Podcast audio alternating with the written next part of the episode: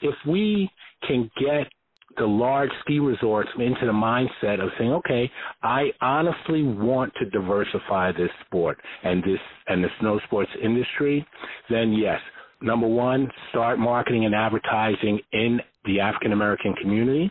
Utilize people that look like us in your advertisement. Utilize marketing consultants that are African American. They are the best at marketing to African Americans. Welcome to the storm.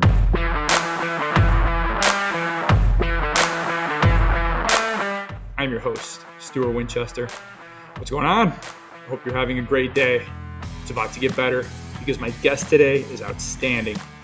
Before we get to that, a reminder to subscribe to the free storm skiing newsletter at skiing.substack.com to get all future podcasts and other content as soon as it's live. Episode 17 Henri Rivers, President of the National Brotherhood of Skiers. Who is skiing for? It should be for everyone, right? But is it? Does everyone truly feel welcome? What is it like when you roll up to the hill and there's no one else that looks like you? When no one in the marketing materials looks like you? Is that something you want to be a part of? Maybe not. I know as skiers, we generally feel welcoming. We want everyone to ski, and why not? It's the greatest thing ever. If you're listening to this podcast, you probably feel the same way. So, how do we welcome more people in? Vail CEO Rob Katz started the conversation last week by acknowledging that the ski industry and the skiers they serve are not diverse enough. He was pretty blunt in saying that he saw this as a quote personal failing unquote. So his company and the rest of the industry have a lot of work to do. But the rest of us do too. And I would argue that that begins by challenging our own assumptions. Put away our reflexive defensiveness and listen to other perspectives. If we love the sport and want it to be successful over the long term, and I know we all do, I think we start there by listening. My guest today is going to give us a really good place to start. Let's do it. My guest today is the president of the National Brotherhood of Skiers, the largest African American ski and snowboard association in the world, and one of the largest ski organizations in America with 3,500 members in more than 50 clubs across 43 cities. He is a professional ski instructor, a certified master teacher and children's specialist, as well as a U.S. ski and snowboard alpine coach, jury advisor, referee, and official. He also coaches at the Alpine Race Program at Windham Mountain, New York. He has been active with the Brotherhood since 1996. Henri Rivers is my guest. Henri, thank you so much for joining us. Oh, it's definitely my pleasure. Thank you for having us. First of all, Henri, how have you been doing these past several months? First with these endless COVID lockdowns, and now with the nationwide protests in the wake of George Floyd's death. Are you safe? Are you healthy? How are you feeling? Well, I personally am feeling well. Um, avoided anything. Uh, I have not contracted COVID 19. Uh, I feel healthy and um, you know, as far as George George Floyd, it's it's an ongoing battle that we we face every day. Um, so we are we are adjusting and dealing with it. But I am well, thank you. So as I mentioned in the introduction, the NBS is an umbrella organization for more than 50 ski clubs across the United States. What can you tell us, Henri, about this network and about the strength of the Black Ski Club culture in this country? Well, like you said, there's 50, 52 plus clubs uh, associated with the National Brotherhood of Skiers uh, the National Brotherhood of Skiers, first of all, you know what our mission is. Our mission is to identify, develop, and support athletes of color who will win international and Olympic winter sports competitions representing the United States and to increase participation in winter sports. So we get that done. We achieve that mission through our member clubs. You know, some of our clubs, All Season Ski Club, Black Ski, thrill seekers, jazzmatazz, Jim Dandy ski clubs, slippers and sliders. You know, these they're the they're the boots on the ground. They are what drives our organization. You know, so the, that's that's part of what we do. The other, um, the main goal really is to do outreach.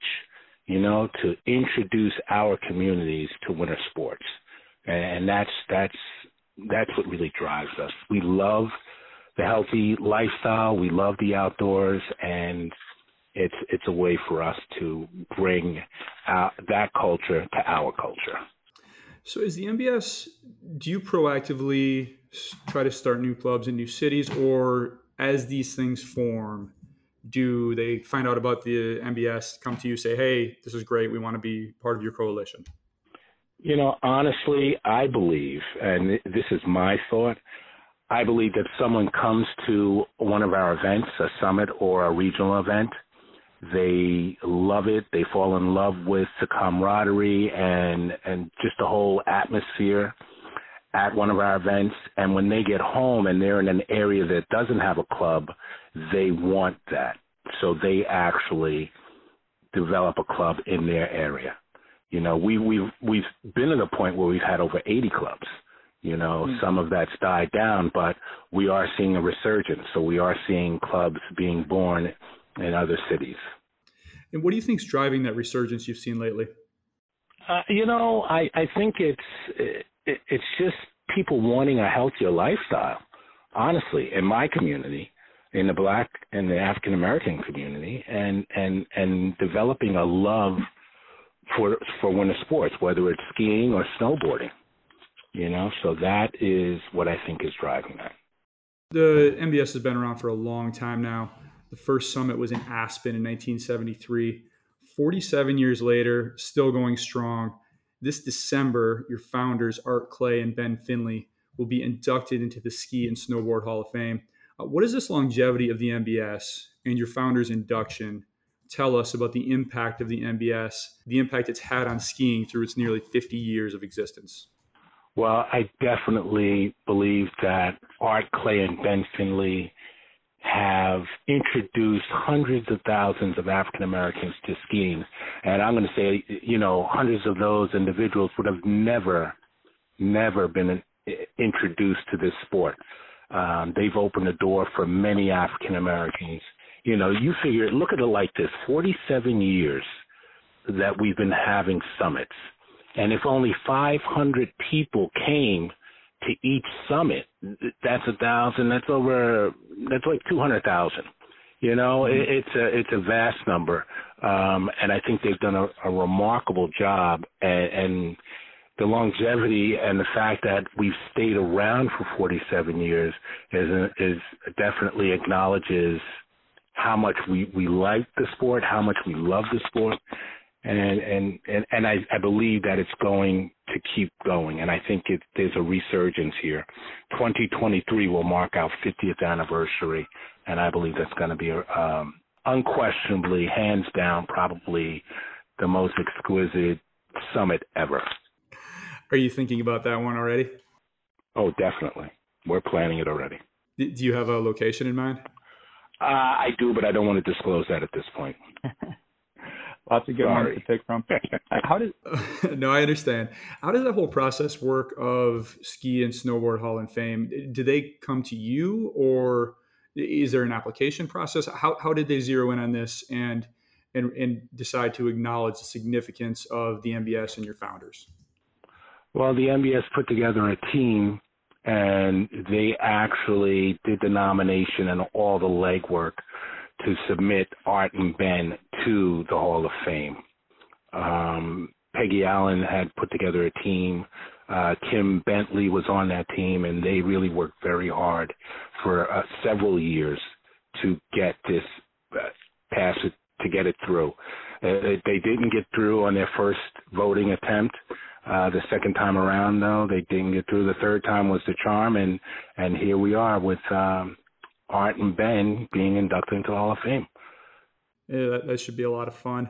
Uh, hopefully, that can carry on in December. With you know everything so tentative now as far as gatherings and events go, but hopefully we see that happen and uh, and acknowledge all their accomplishments. So over these 50 years, the NBS mission has evolved somewhat. It's focused more at times on, as you mentioned earlier, developing athletes of color to compete in international competitions. Um, under Peggy Allen, from my understanding, it also expanded to uh, increase general participation in recreational skiing a bit more. Uh, how would you characterize the Brotherhood's primary focus today? Well, let me just give you a little more history on that. In 94, the vision or dream of the National Brotherhood of Skiers was to serve as a catalyst for the development and support of African American athletes in winter sports with an emphasis on skiing, to provide them with the necessary skills required to make a U.S. Olympic winter team and to promote skiing among African Americans. That was the strategic plan in 1994. Uh, and and then you know we we slowly evolved to where we are today. Again, I'm going to repeat it again because I, I, I want your your viewers and your listeners to understand our mission. And our mission today is to identify, develop, and support athletes of color who will win international and Olympic winter sports competitions representing the United States and to increase participation in winter sports. So that's where we are today. And we have, as a result of this, we've developed our Team NBS that has our national team athletes on it that we support. We support them through the fundraising efforts of our summits, our national summits, uh, donations that can be made via our website. Our website is www.nbs.org, and there's a donation tab there. We we love receiving donations to help support our athletes of color. As far as identifying the, that talent, the finding the athletes who have the potential to really excel and go on to these competitive international levels.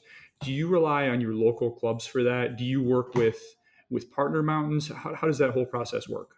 Well, that's actually on a grassroots level. I'm glad you asked that question because we constantly, our Olympic Scholarship Fund administrator, his name is Forrest King Shaw. He's out of Squaw and Alpine Meadows in, in California. Um, he is in charge of the OSF, the Olympic Scholarship Fund. John Tinsley is our national competition director. He's also out in that area. And then we have regional coaches in the Midwest region, the, the Rocky Mountain region, the Eastern region, and the Western region. They are all, and most of our professional uh, skiers, uh, whether they're alpine coaches or ski instructors, they work at local mountains. At those local mountains, they have athletes uh, that are on get on the radar, and we watch them. We watch them from U10, that's under 10, under the age of 10. We watch them at that level, and then as they progress to U12, that's the time when we can actually support them with scholarships from our Olympic Scholarship Fund. We we identify the talent, we nurture that talent, we help train that talent, we get them to attend our summit and our race camps.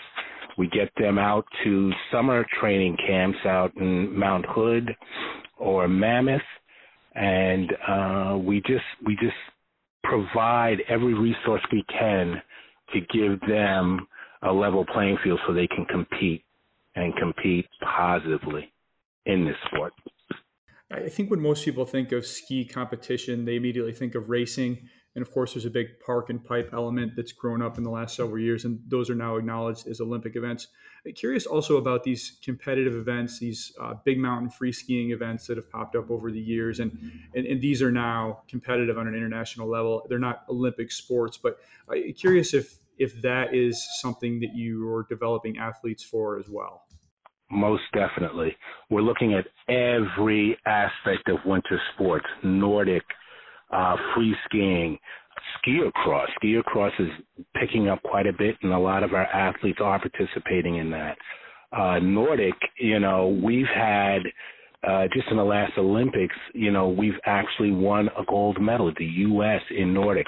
That's always a Norway, a Norwegian win, or you know, uh, or in that area of the world, they dominated. We've never been that successful, but we have now and in the NBS, that's in our scopes, and we are definitely looking for cross country, Nordic skiers, ski skier cross, free riding, um, a lot, and now boarding. You know, we have one excellent uh, young athlete, Brian Rice II, who's skiing out of out of uh, Michigan excellent, excellent young man, excellent boarder.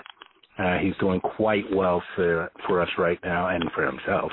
Um, you know, so we're we're all across the board. Any winter sport that we can get behind, that's what we're going to do. Yeah, is that the the Flying Brian fundraiser that I saw? That's correct. Is that something that that fundraiser is that something that you endorse or you're part of? Yes, definitely. So, if, if folks want to help that young man in his mission, I believe he's aiming for the 2022 Winter Olympics. Is that right? That's correct. And all you have to do, again, you can go right to our website, www.nbs.org, and look at uh, our page and go and click on donation and and help support his goal. You know, he we there are plenty of different sites to go to, but you can definitely go to our site and and help us help Brian achieve his goal. So Henri, you're relatively new to this president's role. You recently took over from past President Peggy Allen. Uh, what were the organization's major accomplishments under Peggy's leadership, and how do you hope to build upon those? Well, like I said, I think I think one of the greatest accomplishments that she had was actually driving through and getting Art Clay and Ben Finley inducted, or, or the process done to get them inducted into the Hall of Fame. Uh, that was a tremendous accomplishment and a great job. Uh, she put together a successful team, and and we accomplished what needs to be done. So how do we build on that? We're taking that and we're moving forward. Right now, what we're doing as a result of what's been happening, I know you'll get to this later, but we're definitely in communication with some of the larger resorts, Vail Resorts, um, Alterra, um, and, and we're working with a couple of other large corporations so that we can get our message out there. We want to help those companies diversify their their staff, their mountains, and we want to be there as a resource to help them reach their diversification goals and their inclusivity goals and their equity goals. Yeah, let's jump right into that actually and talk about diversity in skiing. So, uh, there was a National Ski Areas Association study from a few years back that found that whites made up 85% of all skier visits, despite being only around 60% of the US population. African Americans, which make up over 13% of the population, accounted for just 1.2%.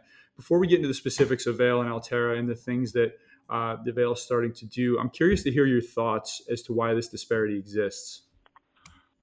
Well, you know, number one, the first and the the biggest glaring item there is proximity to a mountain, proximity to a ski resort. Uh, most of the African American community, black men, black women, and black children live in urban areas. You know, so like in New York here, uh, we leave New York to get to uh, the closest mountain in the Catskills. It's a three-hour drive. You know, so it's not like uh, I can roll out of bed and 35 minutes I'm on the hill and I can practice, I can ski, I can train. You know, it's it's a day trek. It's usually an overnight trip uh, for us, the African American community. So that that's definitely um, an obstacle to diversity, diversity or or skier or or African American skier days. You know, so that's number one. The second, uh, you know, it's not. I, I would think it's the lack of you know diversity actually so if there's no blacks up on the mountain there's no african americans up on the mountain why do i want to go there you know mm-hmm. unless i have this this huge yearning draw to just experience uh, winter sports or winter activities. Other than that, I'm going to stay in my community. I'm going to stay down here in the cities and and not partake in that. You know, so it's it's not inviting. You know, so we've got and it's it's also not marketed to our communities. You know, if if the large ski resorts really want to diversify, they're going to utilize individuals that look like us, that are African Americans, in their marketing campaigns and they're going to target our communities. You know, you don't diversify by targeting the same community. You know, and you're not going to diversify or or attract people from my community with advertisements of white people skiing. You know, why do I want to go there? It's only white people skiing there. No. You know, so if if we can get them or the them into the mindset of saying, okay, I honestly want to diversify this sport and this and the snow sports industry, then yes, number one, start marketing and advertising in the African American community. Utilize people that look like us in your advertisement. Utilize marketing consultants that are African American. They are the best at marketing to African Americans. So utilize, go with the best that you can to to achieve the goals that we want to get. So there's some pretty clear proximity issues and marketing issues there. Uh, Vail Resorts became the first big ski company to acknowledge this in a straightforward way. CEO Rob Katz sent out a memo last week that addressed this lack of diversity head on, both among participants and the people who run the mountains. And he acknowledged that the skiing community probably carries deep implicit biases that it is not consciously aware of. And he called the lack of ongoing diversity a personal failing. That's a quote. After his 30 years in the industry, 14 of which he has spent as head of the world's largest ski company. First of all, Henri, what is your response to this memo? I spoke directly with Rob Katz about his memo. Before or after he sent it? Right after he sent it. Um, actually, I spoke with Pat Campbell before it went out. Uh, Pat Campbell's president of uh, Mountain Operations. I did tell Rob that I am. I, I was happy that they sent it out. I'm happy that they reached out to the National Brotherhood of Skiers to help them answer or or or look at how we can help come to some mutual understanding and get the ski industry to understand how important it is for the existence of the ski snow sports industry to survive, it must diversify. It must be inclusive and there must be equity in this as well. Um, he is extremely receptive to it, and honestly, I believe that Rob is going to make a difference. I believe that he is going to come through with a lot of the ideas and goals that we've laid out. Uh, he does understand how important it is to be inclusive on all levels. You know, if you're looking at the hospitality end of the industry, you know, you, we're not looking at, you know, just having African American men, women, and children there as waiters or bartenders. You know, we're looking at management as well. Okay, all levels of the industry should be diversified um, and that's got to be a priority. You know, that is going. What is that going to do? That is going to help improve skier days, uh, skier visits, and that that's the bottom line. That's what the industry needs, and that's what the industry wants. So we need to come up with a way to achieve that.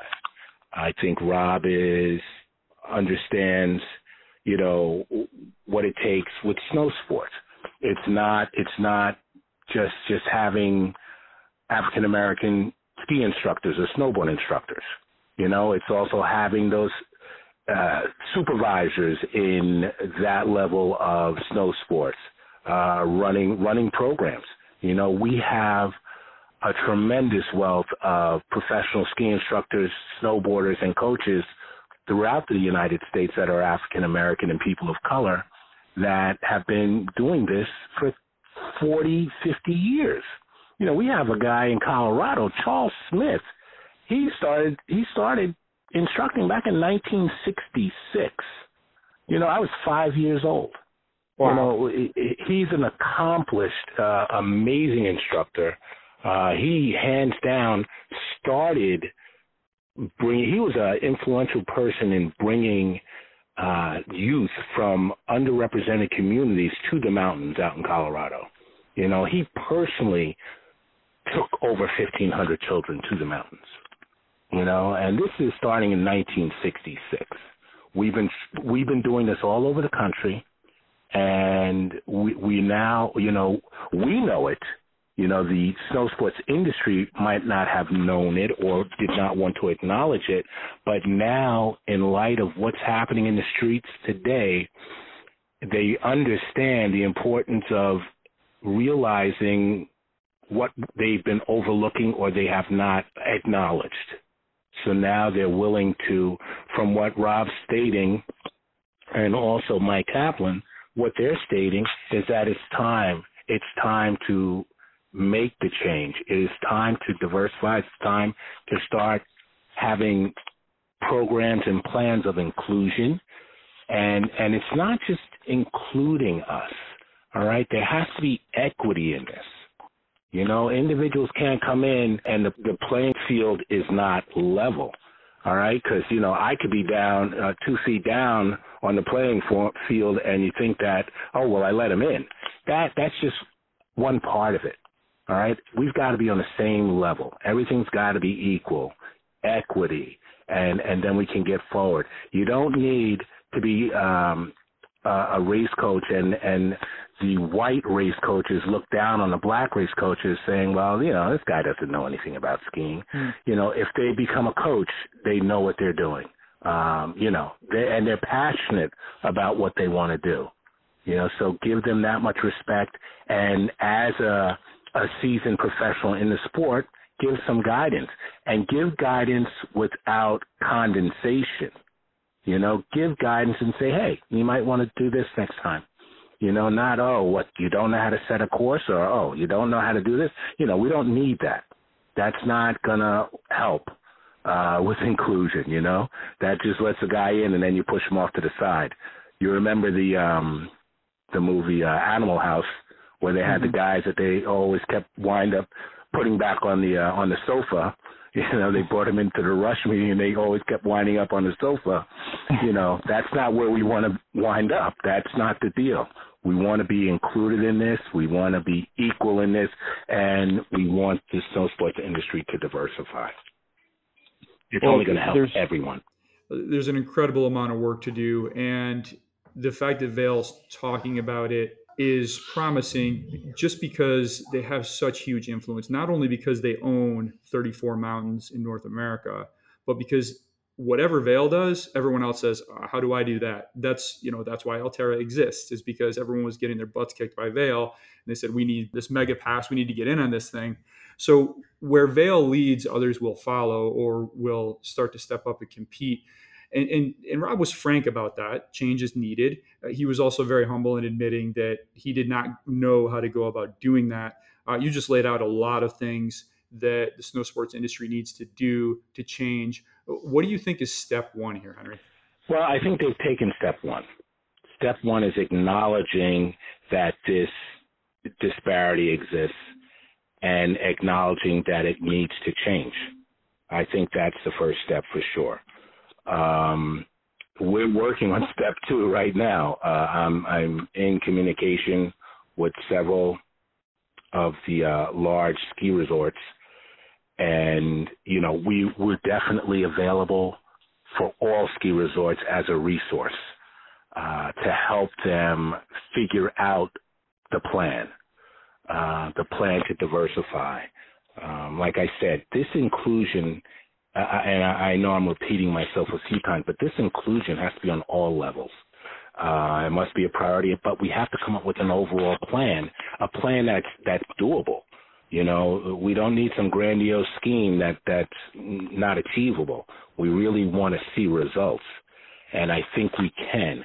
Um, it starts, you know, on the on the snow resort level, on, on the ski resort level you know, we're talking about the management side and and the workforce side that has to be diversified. But we've also spoken about we need to bring in more African American men, women, and children on into skiing, into snowboarding.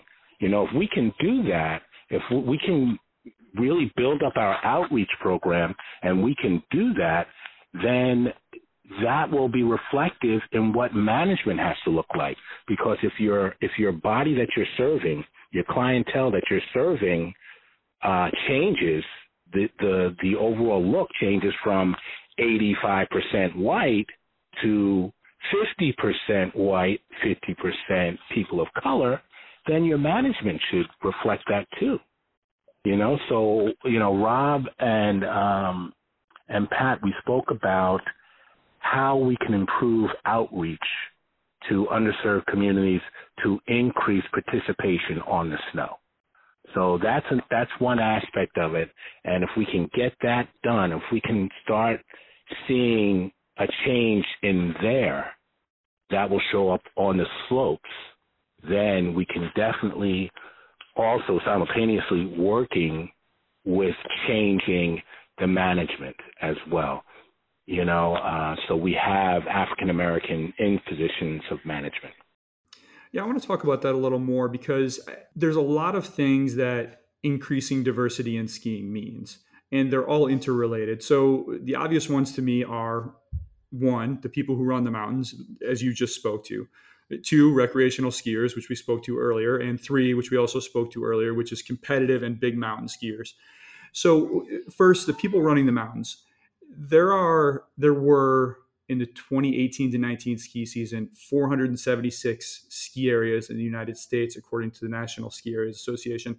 Uh, i'm not aware of and correct me if i'm wrong but i'm not aware of a single mountain that has a black general manager.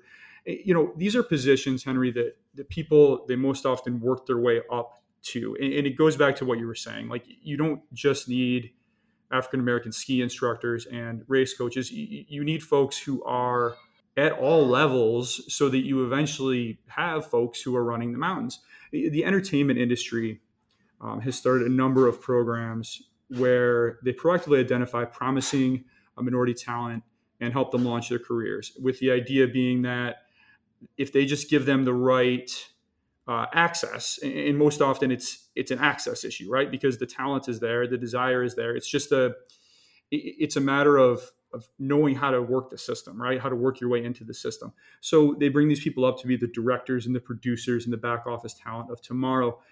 So from what you were saying earlier about just getting folks working with running the mountains who are more diverse could programs similar to the one I just described that the entertainment industry uses, could these sorts of things help the ski industry grow the diversity of its talent pool over the long term?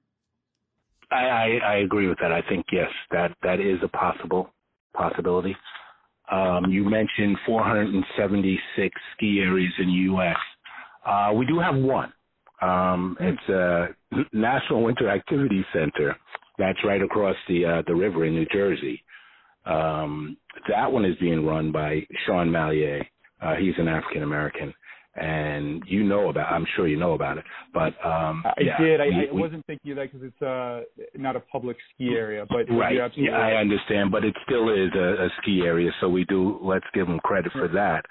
Um, and you know, but you're absolutely right. We do have a couple of ski areas. I do know one that has a African American uh, snow sports director uh, that runs their their ski schools and their snowboard schools.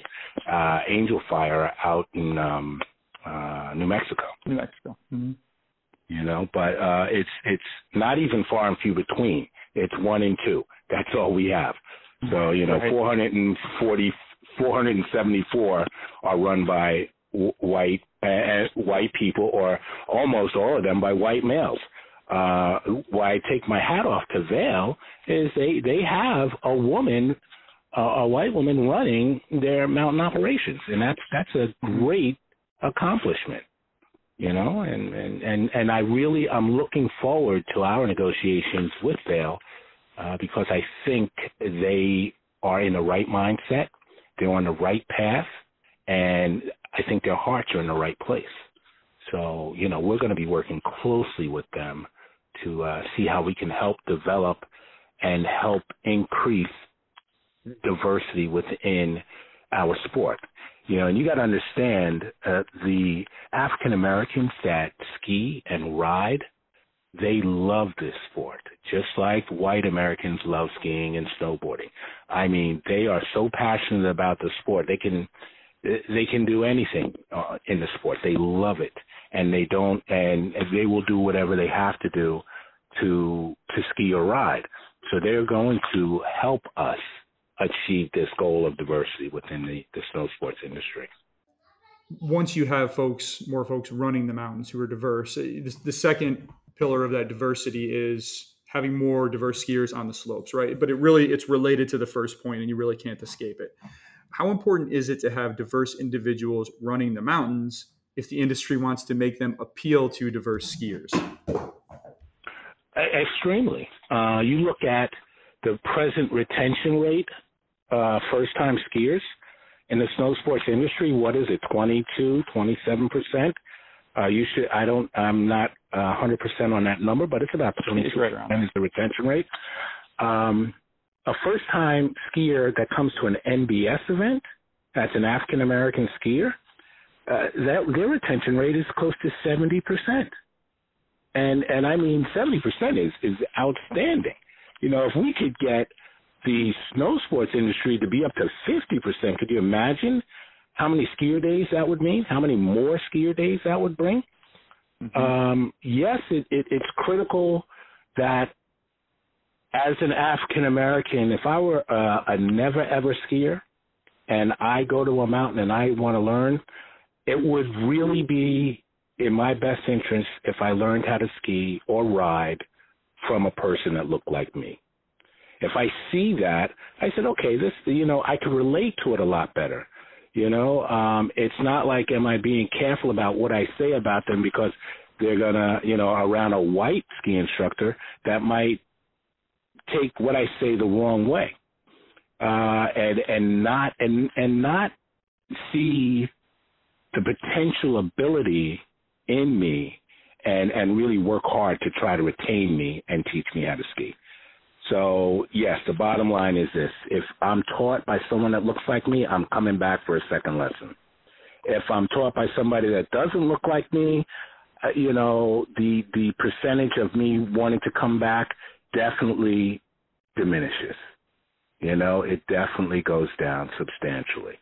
So for the to increase skier days, we need to think about that.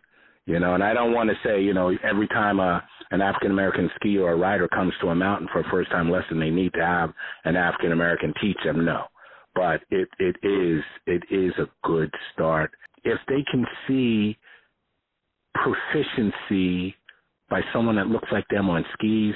They're going to want to reach that. They're going to want to get to that level. We talked a lot about competitors earlier, and NBS is doing a lot to help promote African American competitors at all levels. Uh, but how can the ski industry or organized skiing step up to help recruit, train, promote more diverse standout talent to make it to these highest levels of competition on a more regular basis?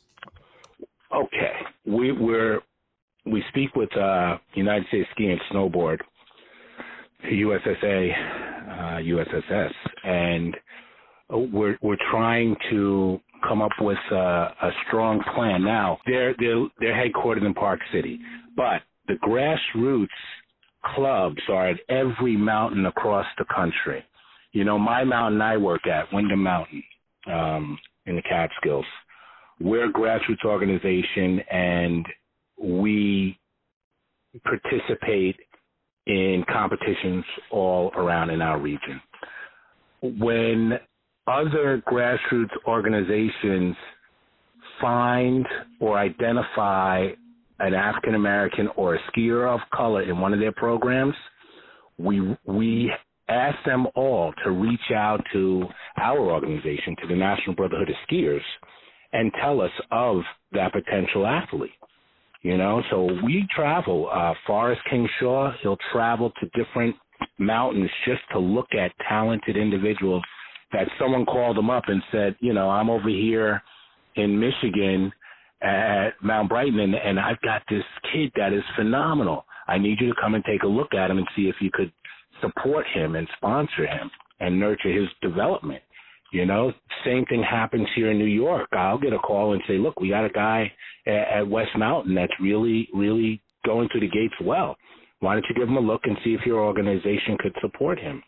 and it happens across the country. We need a lot more, a lot more um, uh, I'm going to say talent scouts, but we need a lot more uh, coaches to identify that because we really want to see the inclusion of our athletes. Uh, if they get the proper training, the proper coaching, and and a, a right number of days on the snow, you know, it's definitely repetition. Days on the snow, we got to get that in. Um, then we can um, improve that and increase our chance of getting one of our African American athletes to podium in a World Cup event. It sounds like there's a lot of different things going on around the ski world to to slowly help diversify the the skier and the competitive base. There are some things that sort of organically and, and some more deliberately than others have helped promote or showed promise in in bringing more diversity to skiing. And probably the one that's been most successful lately has been the Big Snow Indoor Ski Complex in New Jersey. The Colorado Sun profiled this area in January, shortly after it opened. And one of the focuses of the article was how diverse the new visitors were. And there are a lot of things contributing to that, of course. Like, first of all, it's right across the river from Manhattan. You can see it from any Midtown Manhattan skyscraper. So it's in the in the heart of this incredibly diverse metropolitan New York City region.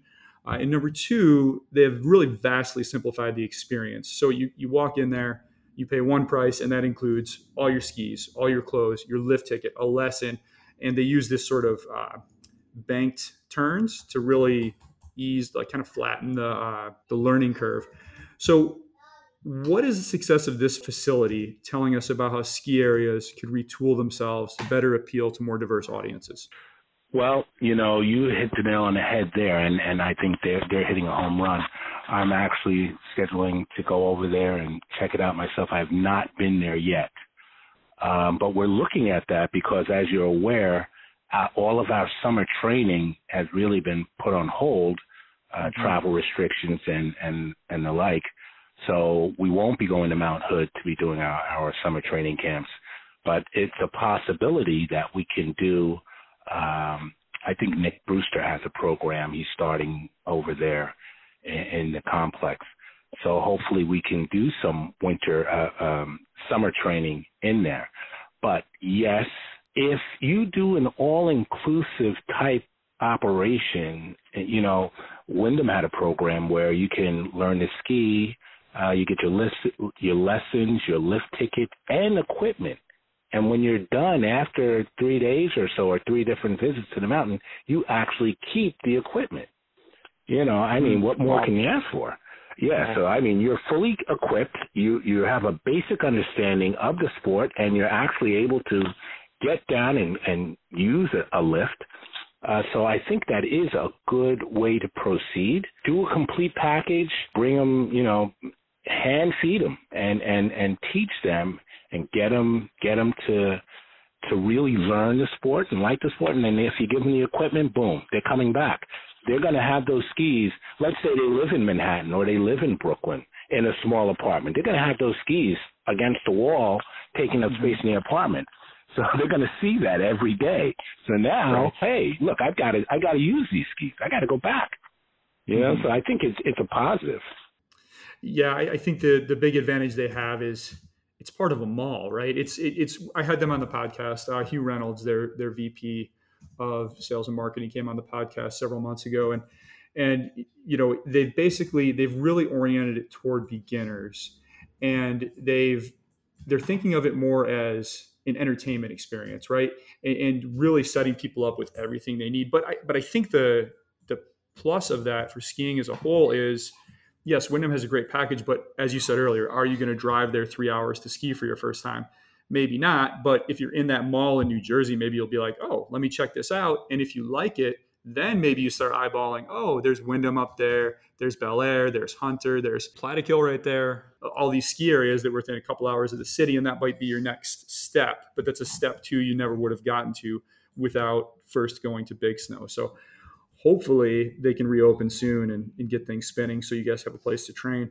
Um, elsewhere in New Jersey, and, and I, I, don't know if I would have identified New Jersey as the, the uh, learning hotspot of the country, but here we are. Um, as you mentioned, the National Winter Activity Center. Uh, this is a formerly public ski area, and it's actually right next door to Mountain Creek, which is a pretty built out ski area there in New Jersey. Uh, and this is, as you mentioned, it's it's been converted into uh, really just a, this huge learning center, and, and they just run all these youth programs.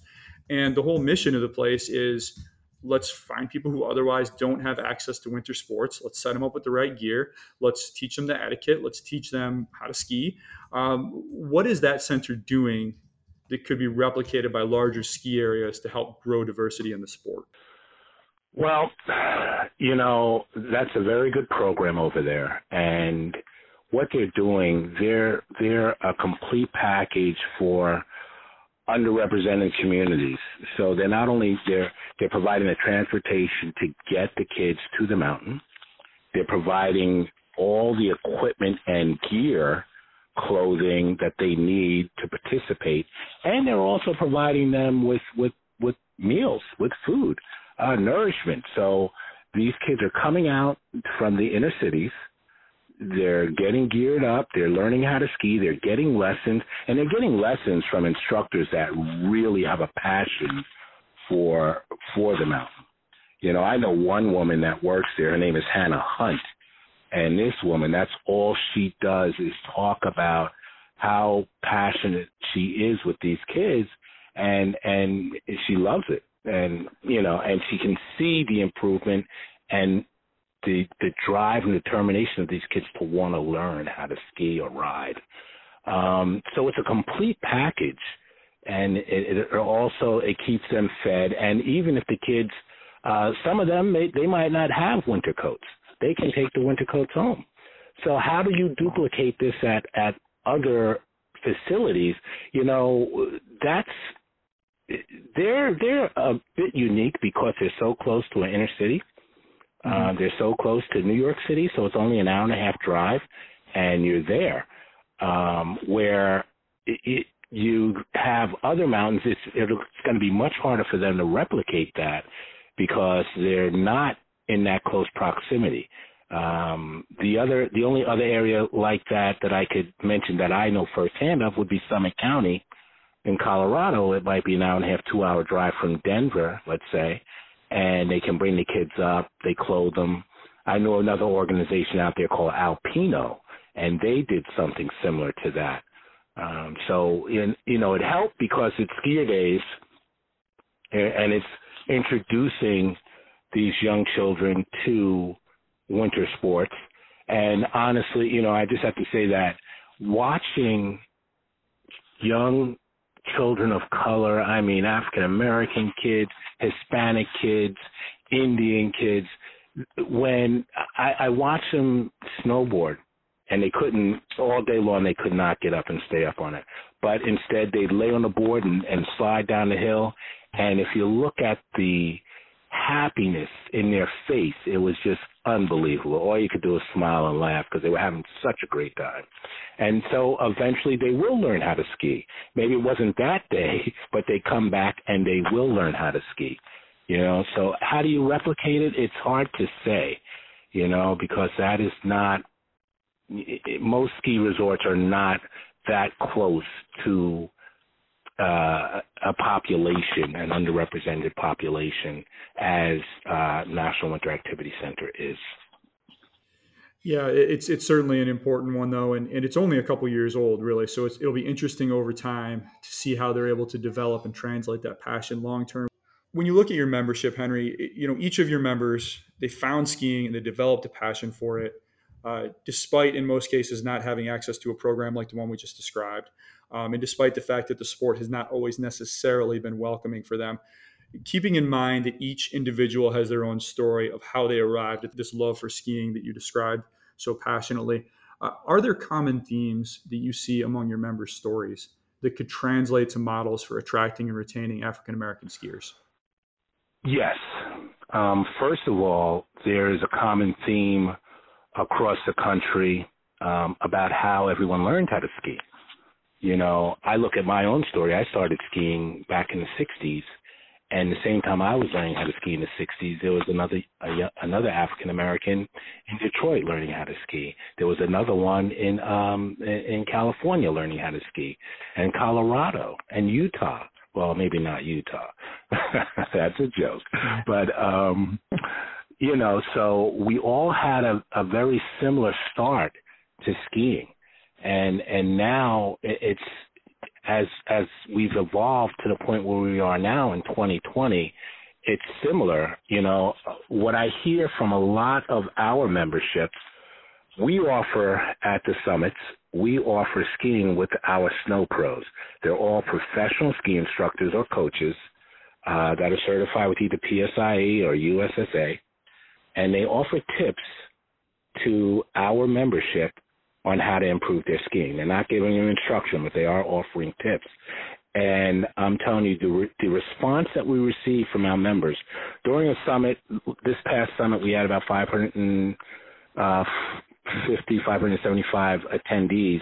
I would say 150 of them took part in uh, a Snow Pro clinic, and they talk about it uh, just just tremendous reviews on how successful they felt their skiing, how how much their skiing improved, how successful the the skiing course was with them, and again, it goes back to being taught by someone that looks like you, being taught that someone that that might have the same type of uh, pedigree as you, and I mean that to say maybe maybe a lot of the athletes, uh, not just athletes, but many of them athletes, but maybe a lot of the skiers were ex football players, ex basketball players. They played in college. And and a lot of the snow pros, well, they, they played football and they played basketball, and and now they're all avid professional skiers, so they can relate and they can pick up things that are associated with basketball and football and related to skiing, and it really helps the individual that's that's taking these pointers and these tips. So it is, it goes back down to saying that being taught by someone that looks like you really helps. So there's a ton that ski areas and the larger ski industry can do, certainly. Uh, but I don't think the responsibility ends at the institutional level. I think most white skiers would probably not describe themselves as racist, and they probably think of skiing as a pretty welcoming sport. And a lot of them are going to get defensive when I bring a topic like this up. But we are looking at this, frankly, through a pretty restrictive prism. It's it's defined by a certain set of life expectations and life experiences that we as white people have. What are we, meaning white skiers, missing here? Or what are we missing by not considering this through the eyes of someone showing up at a mountain where nearly everyone looks different from them? Well, I can tell you the first thing that comes to mind is uh, when you pull up into the corral, you you you just finished skiing a run, and this is for let's say for an intermediate skier, an intermediate level skier.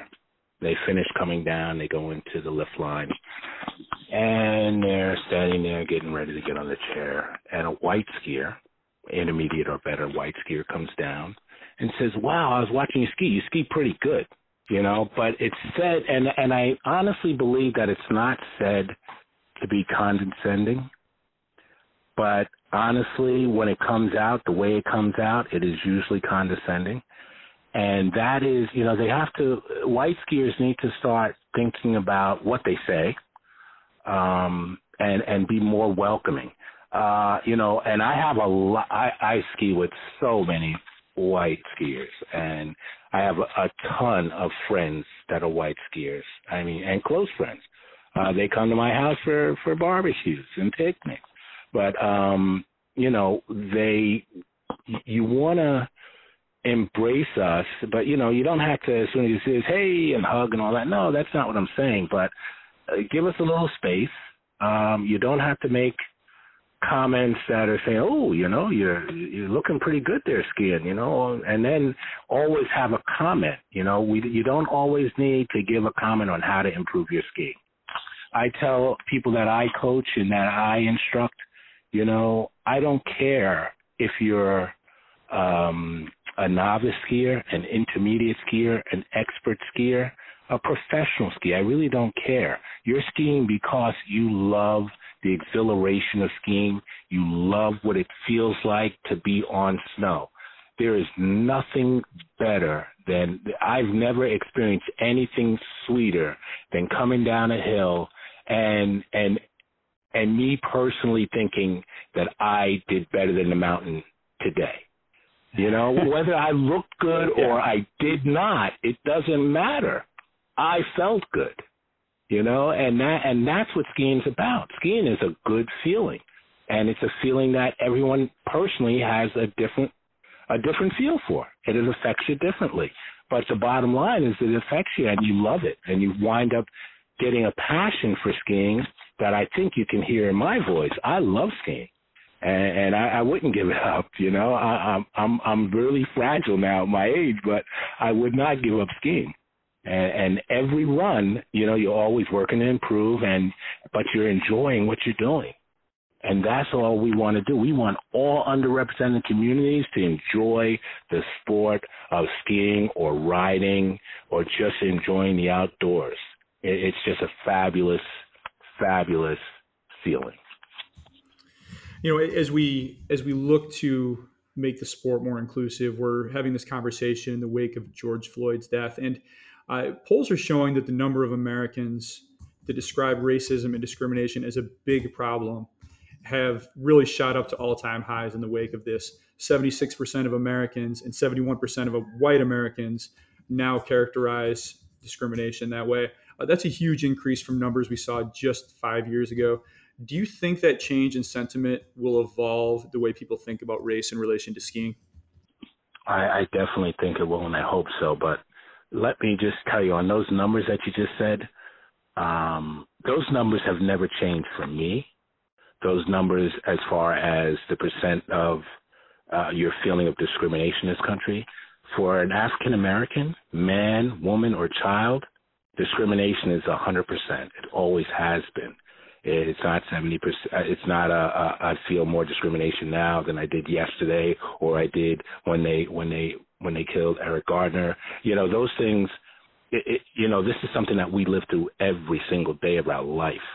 So yes, I, I appreciate that it's it's stated that you know more Americans across the world are saying 70 76 percent more um, feel there is discrimination, yes, okay. But understand that as an African American, it's been 100% and it's been for every day of my life.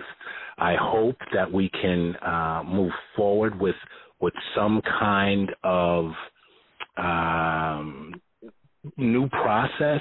Uh, you know, uh, this is it, we've been through this so many times and, you know, we could say, I could list names for the next 24 hours of people that have been killed as a result of discrimination and hatred in our country. But, you know, we need it addressed. And what I do love is that I see whites and blacks protesting together. I'm seeing more whites out in some protests than I'm seeing blacks because they understand that this is the time that this has to change. This has to stop. You know, for America to be equal, everyone has to be equal. There, there's no there's no secondary option here. You know, and for and it's America. America relates to the skiing industry, but it's America first. We have to get rid of discrimination. You know, and and I think that we're moving that way. And I take my hat off to all the young whites and the older whites as well, but all the white people that are siding with us and backing us and supporting us. I take my hat off to you and I appreciate your support. But understand that this is something that we've lived with forever and and we would love to see a change. Certainly very challenging times and there's finally a, a larger national conversation about it and hopefully this leads to some lasting change.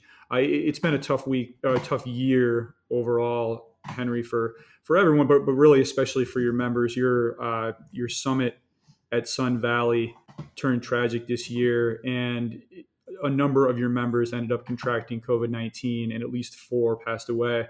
Uh, my condolences for that, Henri. I, I just want to end by asking, you know, how are you dealing with this on a personal level, and how are your members feeling after this summit this year? Well, as you said, it was traumatic. It was something that we've never envisioned uh, something that we never thought would happen. Um, you know, I would love to uh, verbally acknowledge the individuals that we did lose, but I don't have that right to do that. but you know, our hearts and our prayers and our thoughts are always with the families of the members that we've lost within the NBS. The challenge that we have now is that it's it's hurt our membership, especially our members that attended Sun Valley. So they're a little uh, apprehensive. Uh, ski, it seems like ski resorts were a hotbed for this virus. You know, you have people imported from all over, people traveling from all over the globe coming to the ski resorts. So that's how the virus was being uh, transmitted to these areas. Uh, so our our members are are a little bit gun shy. They're they're afraid. Uh, but I think as as time goes on, we're seeing that we are hopefully getting control over this pandemic and getting control over this virus. We'll see how things pan out in the next few months with summer activities at some of these ski resorts. Um, you know, because we, we, we're looking forward to our next summit, which is February 27th through March 6th, 2021. That one, I can tell you, will be held at Snowmass, Aspen Snowmass in Colorado. Um, but it, it's all predicated on what happens in the world. Uh, how how do we have a handle on this COVID nineteen stuff? If we have a handle on it, if travel restrictions open up, if hospitality opens up, hotels, you know, social distancing, if that uh, is sort of uh, uh, re- released or or or toned down a little bit, because I, I don't see how you know we can really engage and and partake in skiing with social distancing requirements in place. But we'll see. Um, you know, so we're we're a little gun shy uh, for our next summit, but hopefully, hopefully we'll get past that, and we will have a summit in 2021. That is the that is the hope, that is the goal. Uh, but if we have to do something alternative to that summit, we will. Uh, but we'll know that towards the end of the summer. So we'll see. We'll see. Um, but I, I, we uh, NBS is a resilient group. You know, we've been through a lot, and we can go through a lot more. I think that we're going to do well. I think we'll be fine. We'll rise up from the ashes, and we will ski again. You know, so I, I'm I'm pretty confident in in, in our organization. Well, I know you got your sights set on Windham, Henri, and, and I'll ask you. Uh, I'll ask you this question as the last one today. As a Windham guy, I'm curious about your opinion of Windham joining the Ikon Pass. There's mixed reviews of that always from people when their home mountain joins a mega pass. They worry about overcrowding, etc. But curious where your head's at with that. Well, I, I, I guess you can't see me smiling on the other side of this phone, but um, I, I, I'm sorry. I'm happy. I am extremely happy. Um, you know, I, that means that I go out west every year. Yep. You know, now now I have the option of getting the Ikon Pass at my home mountain. Please, I, I'll go out west twice a year now. I mean, lift tickets lift tickets for the week are five, six, seven, eight hundred dollars. You know, so that pays for your pass right there. Mm-hmm. But I think it's great. I mean, you know, there are always drawbacks to being swallowed up by a, a large conglomerate like that, but it, it's not bad. It's not bad. It's the way that the industry is going. And honestly, I'm happy that Windham went with the Ikon. I think Chip Seamans yeah. at Windham did a great, great job there.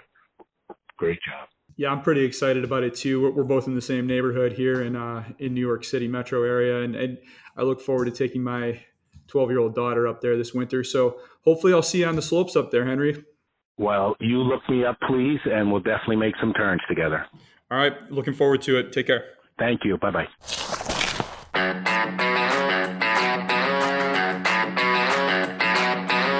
That's Henri Rivers, president of the National Brotherhood of Skiers.